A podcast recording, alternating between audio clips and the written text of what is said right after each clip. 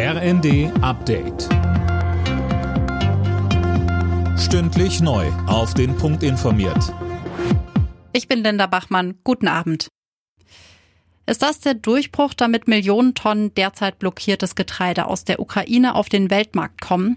Die Ukraine und Russland haben entsprechende Abkommen unterschrieben. Daniel Stuckenberg. Ja, die beiden Länder haben zwar keinen Vertrag miteinander geschlossen, also nicht das gleiche Abkommen unterzeichnet, aber zwei identische Abkommen, die die Getreideexporte über den Seeweg ermöglichen sollen. Unter anderem sind Kontrollen geplant, um heimliche Waffenlieferungen auf den Frachtern zu vermeiden und es soll sichere Exportrouten geben.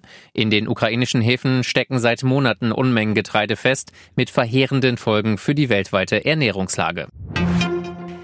Der Bund übernimmt 30 Prozent der Firmenanteile des kriselnden Energiekonzerns Uniper.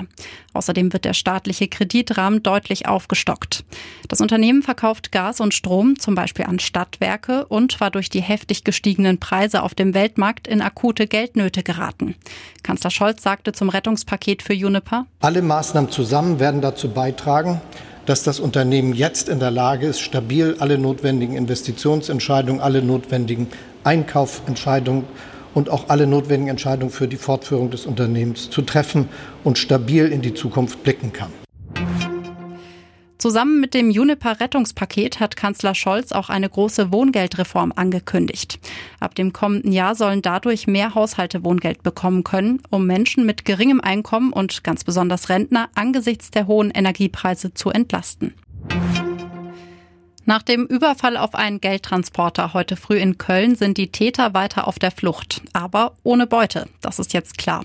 Laut Polizei haben die Täter zahlreiche Schüsse auf den Transporter abgegeben, die Fahrer blieben aber unverletzt.